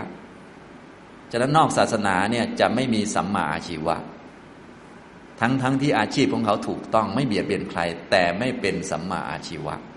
พอเข้าใจไหมเออ มันลึกซึ้งกว่ากันเยอะนะอย่างนี้พอเข้าใจไหมครับ เนื่องจากว่าสัมมาอาชีวะนี้เป็นการเลี้ยงชีวิตเพื่อไปนิพพาน ส่วนเขาก็เลี้ยงชีวิตถูกก็จริง แต่ว่าเขาไปนิพพานไหม เขาไม่ได้มีอารมณ์เป็นนิพพานเข้าใจไหมครับ พวกอริยมรรคเนี่ยเขาจะต้องเปลี่ยนอารมณ์เป็นนิพพาน เหมือนกับแต่เดิมสัมมาทิฏฐิมีอารมณ์เป็นอย่างอื่น ต่อมาก็มาเปลี่ยนอารมณ์นี้เป็นนิพพาน มันก็จะเข้ามาทางอริยมรรคเห็นไหมปัญญามีอยู่แล้ว สังกัปปะสัมมาวจาสัมมากรรมตะมีอยู่แล้ว ถ้าเปลี่ยนอารมณ์มาเป็นนิพพานก็จะเป็นองค์มรรคนะครับสัมมาชีวะนะทีนี้ต่อไปนะท่านถามมาเฉพาะ องค์ที่ห้าก็คืออริยสาวกนะผมแถมให้เลยก็แล้วกันนะท่านจะได้คล่องคล่องก็คือองค์ที่หกเจ็ดแปดเป็นอิทะพิกเวพิกขุนะอยู่ในองค์เรื่องสัมมาวายมะ สัมมาสติ สัมมาสมาธิภิกษุในพระศาสนานี้นะท่านจะสังเกตว่าเขาจะมีคำล็อกไว้ก็คือ พื่อจะบอกว่าความเพียรเนี่ยมันทำได้หลายแบบหลายที่ความเพียรของคนอื่นก็เป็นอย่างหนึ่ง ส่วนความเพียรในพระพุทธศาสนาก็เป็นอีกอย่างหนึ่ง คนละแบบกัน สติก็มีการทำได้หลายแบบ สมาธิก็มีการทำได้หลายแบบ แต่ในพระพุทธศาสนาจะเป็นอีกแบบหนึ่ง ก็คือต้องมีห้าอันข้างบนมาก่อน ถ้าไม่มีห้าอันข้างบนมาก่อน จะไม่เป็นความเพียรในพุทธศาสนานะฉะนั้นจึงใช้คำว่าภิกขุ เพราะว่าอันนี้คือผู้สามารถจะทำกิจในศาสนาให้สำเร็จได้ ผู้จะสามารถทำสมาธิในศาสนาให้สำเร็จได้ ผู้สามารถที่จะทำสติในทางศาสนาให้สำเร็จได้ ก็คือภิกขุ แปลว่าผู้รับเทศนา แล้วเอาไปทำได้สำเร็จนะอย่างนี้ผู้ที่จะมาทำความเพียรที่ถูกต้องได้ ก็เลยต้องมีคุณสมบัติห้าอย่างข้างต้นมาก่อน ผู้ที่จะมามีสติอย่างถูกต้องก็ต้องมีข้างบนมาก่อนอย่างนี้พอเข้าใจไหมครับ อันนี้ทำตรงนี้นะสมาธิที่ถูกต้องก็เลยทำยากที่สุด เพราะว่าต้องมีองค์ประกอบอีกเจ็ดข้างบน ให้มีขึ้นมาก่อน ส่วนจะเต็มไม่เต็มอีกเรื่องหนึ่งแต่ต้องมีก่อน จึงจะเป็นสัมมาสมาธิ คนทำสมาธิได้มีเยอะแยะนะ แต่ว่าไม่ใช่ในแบบอิทธาพิกเวพิกขุก็คือเพราะเขาไม่มีสัมมาทิฏฐิก็ไม่มี สมาสังกปะไม่มีศีลบางคนเนี่ยไม่มีศีลไม่ดีก็ทำสมาธิได้ ก็ไม่ได้เป็นสมาธิในทางศาสนา ที่ผมได้พูดประโยคสองประโยคให้ท่านไปคิดเมื่อคืนเนี่ยจำได้ไหมอริยมรรคมีองค์แปดจัดเป็นศีลสมาธิปัญญา แต่ว่าศีลสมาธิปัญญาไม่ได้จัดเป็นอริยมรรคมีองค์แปดอริยมรรคมีองค์แปดจัดเป็นสมถาวิปัสนา แต่ว่าสมถาวิปัสนาไม่ได้จัดเป็นอริยมรรคมีองค์แปดฟังเข้าใจไหมครับ ถ้าเข้าใจก็โอเค มาเชื่อมโยงกันได้นะนะนี่เป็นเหตุผลต่างๆ ฉะนั้นพระพุทธพจน์เราก็เลยต้องจำไว้ เพราะว่าท่านมีความลึกซึ้งมากเนื่องจากว่า พระพุทธเจ้าของเราเป็นสัพพัญญูรู้ทุกอย่าง แสดงทุกอย่างเนี่ยจะตรงตามสภาวะหมดเลยนะตอนแรก ๆ เราอาจจะงงบ้างทำไมต้องมีคำนี้ อย่าไปเอาออกท่องไว้ก่อนนะพอเราเรียนไปเรื่อยๆ เราก็อาจจะงงอย่างเดิม ก็ไม่เป็นไรจำไว้อย่างนั้นแหละ เดี๋ยวเราตายไปคนรุ่นหลังเขาอาจจะเก่งกว่าเราเขาค่อยรู้ทีหลังก็ได้ หรือเราปฏิบัติไปอ๋อค่อยเข้าใจทีหลังว่าทำไมจึงมีคำนี้ก็ค่อยว่ากันนะเห็นไหมมันเป็นอย่างนี้นะครับนะอันนี้นะ อธิบายทำไมคำว่าอริยสาวกโกจึงมีอยู่ในสัมมาอาชีวะ ก็เป็นอย่างนี้ พอเข้าใจไหมครับ อันนี้ ฉะนั้นผู้ที่จะมาปฏิบัติธรรมได้ พื้นฐานเบื้องต้นต้องมีปัญญา แล้วก็ศีล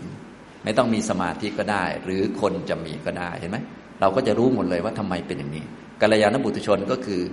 สมบูรณ์ด้วยศีลกับสมบูรณ์ด้วยทิฏฐินะถ้าเป็นกุศลกรรมบทที่เป็นพื้นฐานไม่ต้องมีอุตริมนุสธรรม ก็คือมีองค์มรรคสี่อยู่ข้างบนพอเข้าใจไหมครับ อย่างนี้อ่าถ้าเป็นอย่างนี้ก็โอเคแล้วนะครับ เพียงแต่ว่าเวลามาเป็นมรรคแปดเนี่ยความรู้ก็ต้องเยอะกว่าเดิม อารมณ์ก็ต้องเปลี่ยนมันก็เลยต้องโตหน่อย สมมติว่าสัมมาทิฏฐิตอนแรกมันเป็นเด็กน้อยเป็นอนุบาลอยู่ ตอนนี้ก็โอ้โห ปริญญาเอกแต่จริง ๆ ก็คือตัวเดียวกัน เพียงแต่อารมณ์ต้องเปลี่ยน เรื่องที่รู้ต้องเยอะขึ้นอะไรก็ว่าไปนะอย่างนี้ฉะนั้นท่านไหนที่เป็นผู้ที่มีกุศลกรรมบทสิบบำเพ็ญสุจริตอยู่เสมอเนี่ยเวลามาเจริญมากก็เลยสะดวกเพราะว่าอะไรครับ มีเกือบหมดแล้ว พอเข้าใจไหมแต่คนใดที่มีพื้นฐานแค่ศีลห้าก็ต้องมาขยายเพิ่มตรงพวกวาจาอะไรให้เพิ่มออกไป แต่จริง ๆ ตัวสภาวะก็ตัวเดียวกันนั่นแหละ แต่ต้องขยายอารมณ์มันขยายเรื่องออกไป ให้มันครบเป็นมรรคให้ได้พอใจไหมอย่างนี้นะครับ อันนี้ต่อไปอีกท่านหนึ่ง เขียนคำถามมา กราบเรียนท่านอาจารย์ ขอความกรุณาจากท่านอาจารย์ แชร์ประสบการณ์ การหันเหชีวิตจากวิศวกรมาเป็นธรรมวิทยากร และประสบการณ์ การศึกษาธรรมะและปฏิบัติธรรม เพื่อเป็นคติข้อคิดแก่สิทธิ์ด้วยกราบขอบพระคุณอย่างสูงนะอันนี้ก็สนใจเรื่องผมจริง ๆ นะ นักเรียนเราเนี่ยข่าววันก่อนก็ถามไปหนึ่งท่านแล้ว อุตส่าห์เลี่ยงแล้วนะอันนี้ก็นะจริง ๆ ผมไม่ได้หันเหจากวิศวกรมาธรรมะหรอกผมหันเหจากธรรมะไปวิศวกรมากกว่าเพราะเริ่มต้นจาก เป็นเด็กน้อยอยู่กับวัดเนี่ยไปกินข้าววัดจนมาบวชก็เรียนธรรมะนะหันเหไปเป็นวิศวกรกับเขามั่วๆอยู่พักหนึ่งนะแต่ว่าเราก็คนเคยอยู่กับธรรมะเนาะมันก็ถึงจะไปอยู่เป็นวิศวกรทำงานที่โน่นที่นี่นะทำงานอย่างผมทำงานก็อยู่ซีเมนไทย อยู่ซีเมนไทยนี้เขาก็จะมีทำบุญทำบุญโรงงานนั้นบ้าง โรงงานนี้บ้าง คนไหนควรจะไปนิมนต์พระครับ ก็ต้องอาจารย์สุพีโอ้ยนะจริง ๆ เราก็เรียวพอๆเขาแหละนะแต่ว่าอาศัยว่าเคยแบบเคยอยู่วัดมาไงใกล้จิตพระอ้าวอีกแล้ว งานวัดนั้นวัดงานนั้นงานนี้นะโรงงานนั้นโรงงานนี้ อาจารย์สุบีทั้งนั้นนะอย่างเงี้ยมันก็นั่นแหละหนีไม่พ้นนะอย่างนี้ก็เลยวนไปวนมานะอย่างนี้นะครับ ก็เพราะว่าขนาดเรียกว่าไปทำงาน เป็นวิศวกรแล้วเขายังเรียกมหาอยู่เลย มันตัดไม่ออกจริงไอ้มหาเนี่ย ไม่รู้อุตส่าห์ศึกมาแล้วยังมหาอยู่ได้นะแล้วเราก็ไม่ได้นิสัยดีอะไรมากมายหรอกแต่เก่าก็ก็ดีระดับหนึ่งนะนะยังอิเลเคขาอยู่บ้าง ยังไม่ค่อยรู้เรื่องอะไรนะเพราะตอนเด็กบวชก็บวชเรียนบ้างสมาธิภาวนาก็ทำกับเขาแต่ได้บ้างไม่ได้บ้างนั่งหลับตลอดนั่นแหละที่ผมบอกว่าทุกท่านที่มานั่งหลับนี่โอ้ยเด็ก ๆ อันนี้ผมชนะเลิศกว่านี้เยอะ ผมนั่งตั้งแต่ต้นชั่วโมงดันดันครบชั่วโมงอะบางท่านยังยังตื่นตอนแรกบ้างนะอันนี้ อันนี้ผมทำมาเยอะแล้วพวกนี้นะ ตอนเด็กๆไม่มีบังคับนะ ไม่มีบังคับอะไร ก็คือก็บวชตามประเพณีธรรมดาทั่วไป เพราะเด็กบ้านนอกเนี่ยก็คือถ้าจบทันปฐมแล้วนะเขาก็ทำนาบ้างทำอะไรบ้างไปนะทีนี้เราก็บวชบวชเรียนหนังสืออย่างนี้นะครับ เพราะว่า ประเพณีในยุคโบราณสักนิดหนึ่งนะอันนี้เป็นเหมือนโบราณสักนิดหนึ่งในถ้าเป็นบ้านนอกเนี่ยถ้าเกิดว่าพ่อแม่ที่ฐานะไม่ดีไม่สามารถจะส่งลูกเรียนได้ ถ้าต้องการให้เรียนก็มีวิธีเดียวคือจับบวชซะ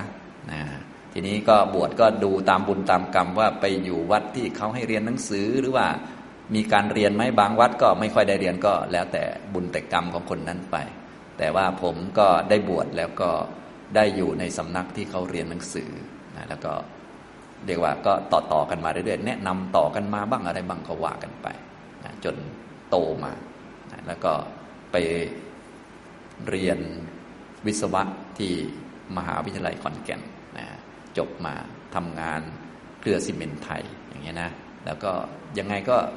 ตัดมหาไม่ออกทีนะเขาก็เลยนึกว่าเราดีมาก เราก็เลยต้องพยายามให้ให้ดีสักนิดหนึ่งเพราะว่าถ้าเลวเกินไปเขาก็จะเสียถึงอาจารย์ เสียถึงศาสนาก็เลยพยายามเออเป็นคนดีสักนิดนึง แต่ไม่ดีอะไรมากเลยนะให้พอไม่เสียครูบาอาจารย์ ไม่เสียพระศาสนานะดังนั้นก็ต้องมีศีลไว้อะไรไว้นะอย่างเงี้ยทำนองนี้นะพอเขารู้ว่าเราบวชมาอยู่ใกล้ชิดพระเขาก็ถามธรรมะบ้างอะไรบ้าง เราก็ต้องขวนขวาย เพราะว่าถามมาแล้วไม่รู้มันก็เสียหน้าอาจารย์อีกแล้วเราก็โอ้โหนะเป็นไงเรียนพระไตรปิฎกอะไรต่อมีอะไรเราก็ต้องหาความรู้เพิ่มเห็นไหม ก็มาหาความรู้เพิ่มหลังจากเรียนจบแล้วก็หาความรู้เพิ่ม ทุกวันนี้อย่างที่ทุกท่านเป็นญาติโยมเห็นไหมก็หาความรู้เพิ่มได้เหมือนกัน แต่ในยุคเก่าลำบากนิดนึงก็พวก YouTube พวก Facebook เขายังไม่ค่อยฮิตกัน อันนั้นผมเชิงโบราณนิดหน่อย แต่ก่อนทำงานอยู่ที่สระบุรี ก็ถ้าเป็นเสาร์อาทิตย์ก็จะตื่นแต่ประมาณตีสี่ตื่นมาขึ้นรถเมย์ทำไมต้องตื่นตีสี่เพราะรถเมย์มันประมาณตีสี่ครึ่งแล้วก็ อาบน้ำแล้วมารอรถรถเข้ามากรุงเทพนะแล้วก็มาเรียนที่วัดมหาธาตุบ้างวัดบวรบ้างวัดสามพยาบ้างวิ่งเรียน ทั้งวันเสร็จแล้วก็กลับไป ลิ้นห้อยนอน ตื่นวันอาทิตย์ก็มาใหม่เสาร์อาทิตย์ก็จะมาเรียนธรรมะในกรุงเทพนะเพราะว่าแต่ก่อนทำงานอยู่สระบุรีไงอยู่ของสิเมนทำอยู่แบบนี้หลายปีอยู่นะอย่างเนี้ยถ้ายุคนี้ก็จะเป็น YouTube เนาะสบายหน่อย ยุคเก่าก็เวลาจะอ่านพระไตรปิฎกแต่ก่อนนี่ก็ไม่ค่อยมีสตังสตังน้อยหน่อยนะเงินเดือนออกก็เก็บไว้ส่วนหนึ่ง ไว้ซื้อพระไตรปิฎกทีละสี่ห้าเล่มทำไมต้องซื้อทีละสี่ห้าเล่ม เพราะว่ามันแบกไม่ไหว ก็จะไปซื้อที่มูลที่มหามกุฏนะพอเข้ามาเรียนวันนี้ก็แบกพระไตรปิฎกใส่เป้มาด้วย เอามานั่งอ่านนะวันต่อมาก็ไปซื้อนะซื้อมาเรื่อยมาเรื่อย นะจนครบแหละนะพระไตรปิฎกเขาอย่างฉบับมหามกุฏราชวิทยาลัยก็มี 91 เล่มเนี่ยซื้อเป็นปีๆนะกว่าจะครบ เพราะว่าซื้อทีละหน่อยไง ถ้าเล่มโตก็ซื้อมาสองเล่ม เพราะมันหนักถ้าเล่มเล็กก็ซื้อหลายเล่มหน่อย อย่างเงี้ยอย่างเงี้ยทำนองนี้ดูสตังค์ด้วยนะ อะไรประมาณนี้นะ นี่วิธีการเรียนของผมจะเป็นอย่างนี้ค่อยๆเป็นค่อยๆไปมาเรื่อยๆนะครับ อันนี้อ้าวได้เรื่องไหมเนี่ย ได้ข้อคิดแล้วก็ได้คติอะไรบ้างเนี่ย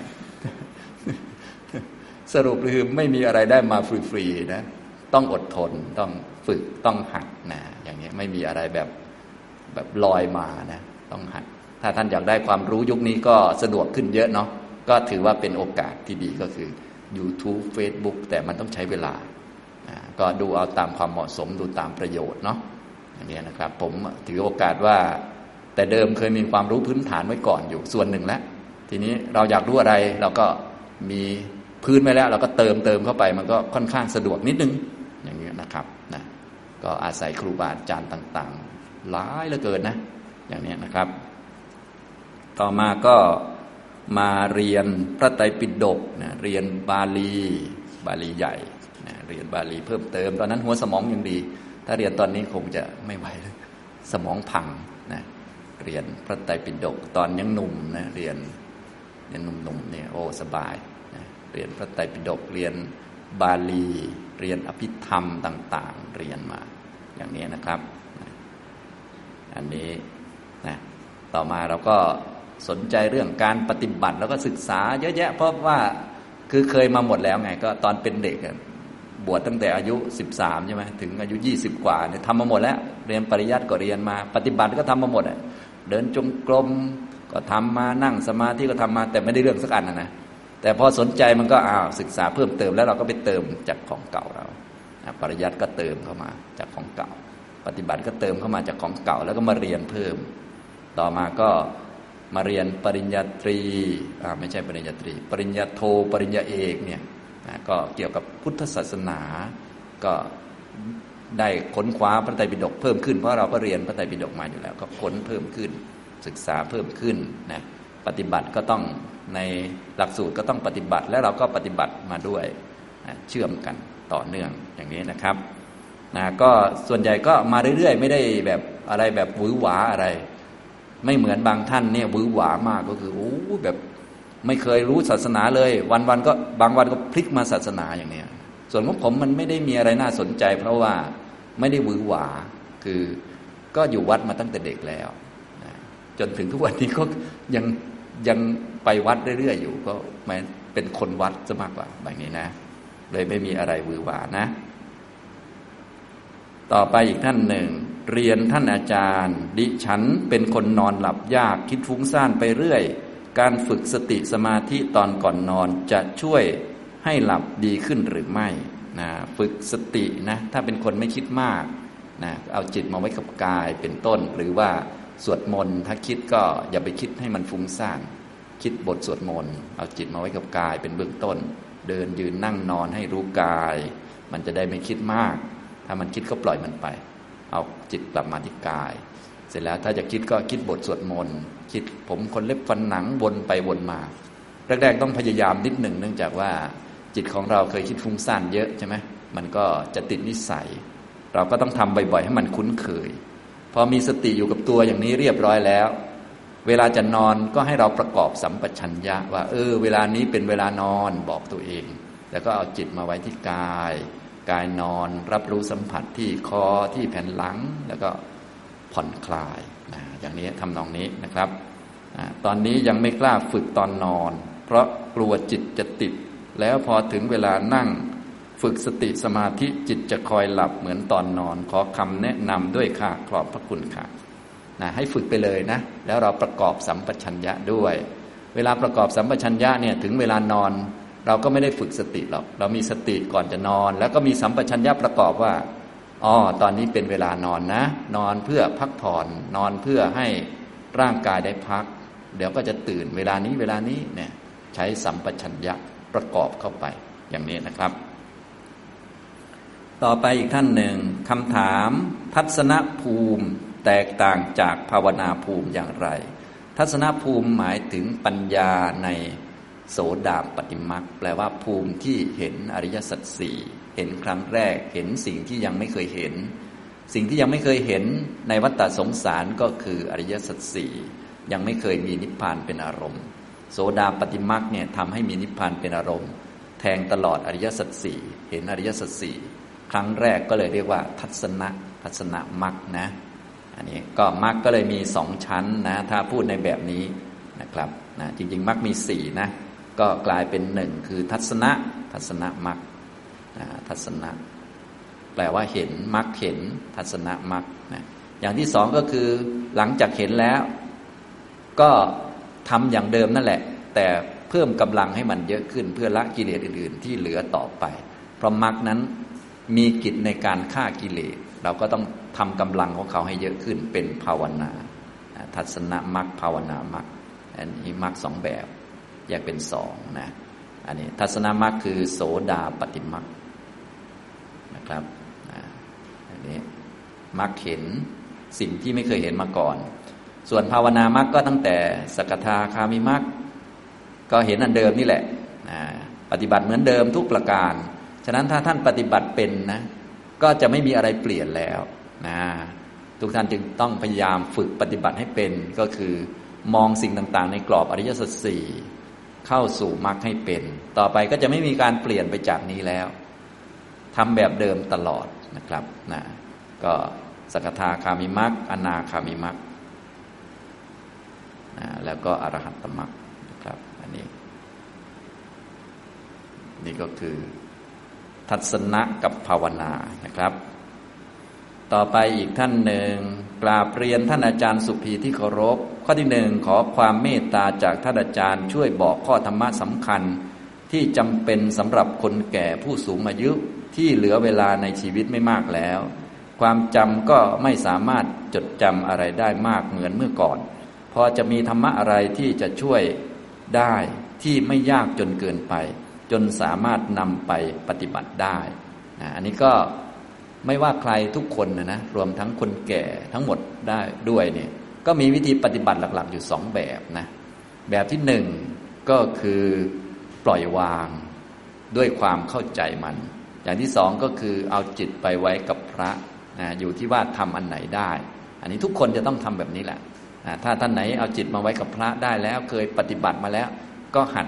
ที่จะรู้สิ่งต่างๆ ตามเป็นจริงแล้วก็ปล่อยวาง โดยเฉพาะตอนแก่ตอนเจ็บป่วยนี่มันใกล้ต่อความปล่อยวางเรียกว่ามันถูกบีบโดยธรรมชาติอยู่แล้ว ถ้าคนเคยฝึกเนี่ยปัญญาก็จะมาช่วย เรียกว่าปัญญาก็จะเกิดได้ไว เพราะคนเราบางทีตอนที่มันไม่จวนตัวเนี่ยมันก็ปล่อยไม่ได้ พอจวนตัวขึ้นมามันก็ปล่อยได้เช่นกันนะอย่างนี้พระพุทธเจ้าของเราก็ทรงแสดงกับคารวาสที่แก่ๆไว้อย่างนี้ทำนองนี้เช่นกัน อย่างเช่น บางคนป่วยเยอะก็มาเฝ้าพระพุทธเจ้า อย่างเช่น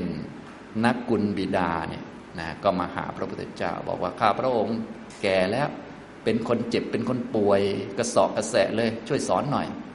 ระพุทธเจ้าก็บอกว่ากายของท่านเนี่ยมันกระสับกระส่ายเนี่ยเป็นเหมือนฟองไข่เลยแตกโพะตลอดแหละนะเป็นของที่มันเต็มไปด้วยโรคนะเป็นเต็มไปด้วยความทุกข์ใครที่บอกว่ารักษาร่างกายแล้ว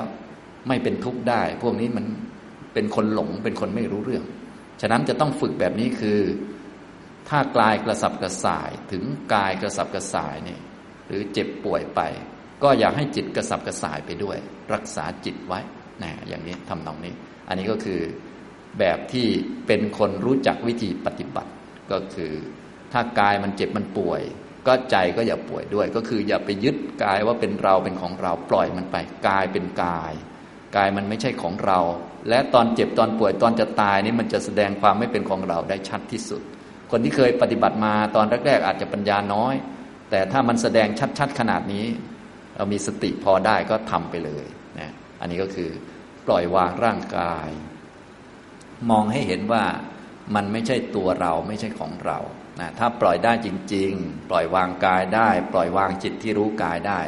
ก็เป็นพระอริยะได้มรรคก็เกิดได้ หรือถ้าไม่เป็นพระอริยะเมื่อเราปล่อยวางกายหยาบ กายมนุษย์ก็จะได้กายเทพนะก็ได้ละเอียด ปล่อยหยาบก็จะได้ละเอียด อันนี้ถ้าทำได้นะ ฟังดูก็ไม่ยากมากนัก แต่ว่าต้องมีประสบการณ์บ้างตามสมควร หรือว่าสนใจการปฏิบัติสักหน่อยก็จะพอได้ นี่อันนี้นะไม่ต้องรู้อะไรเยอะ แค่รู้ว่ากายมันไม่ใช่ของเรา และตอนนั้นมันก็ชัดอยู่แล้วว่ามันไม่ใช่ของเราจริงๆนะ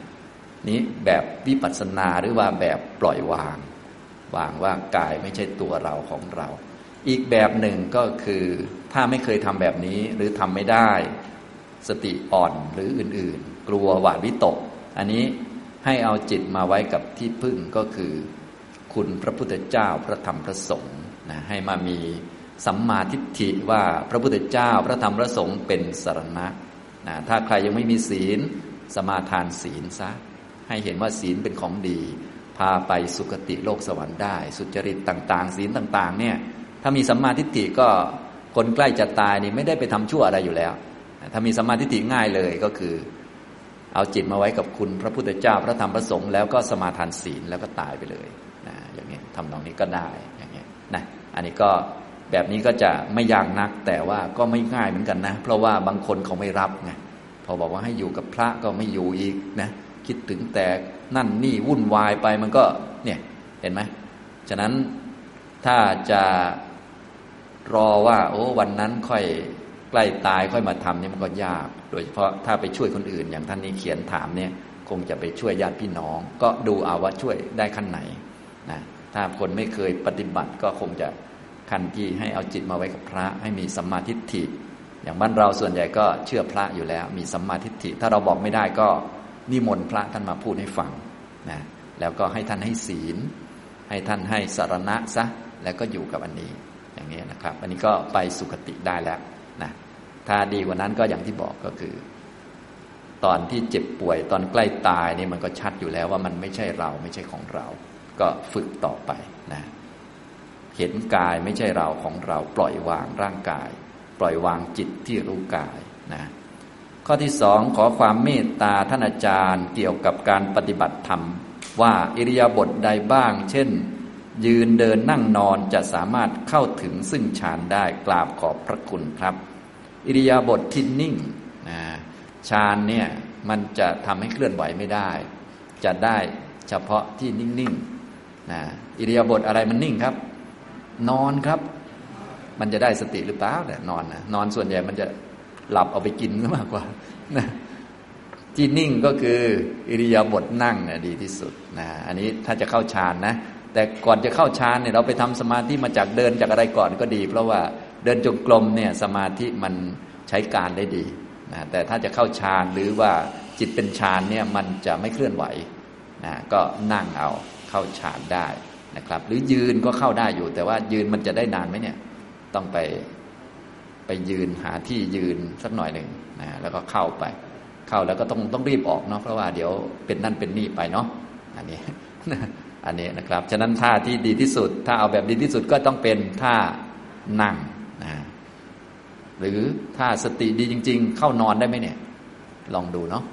ได้เหมือนกันขอให้อยู่ในท่านิ่งๆนะครับฌานเนี่ยมันท่าเคลื่อนไหวไม่ได้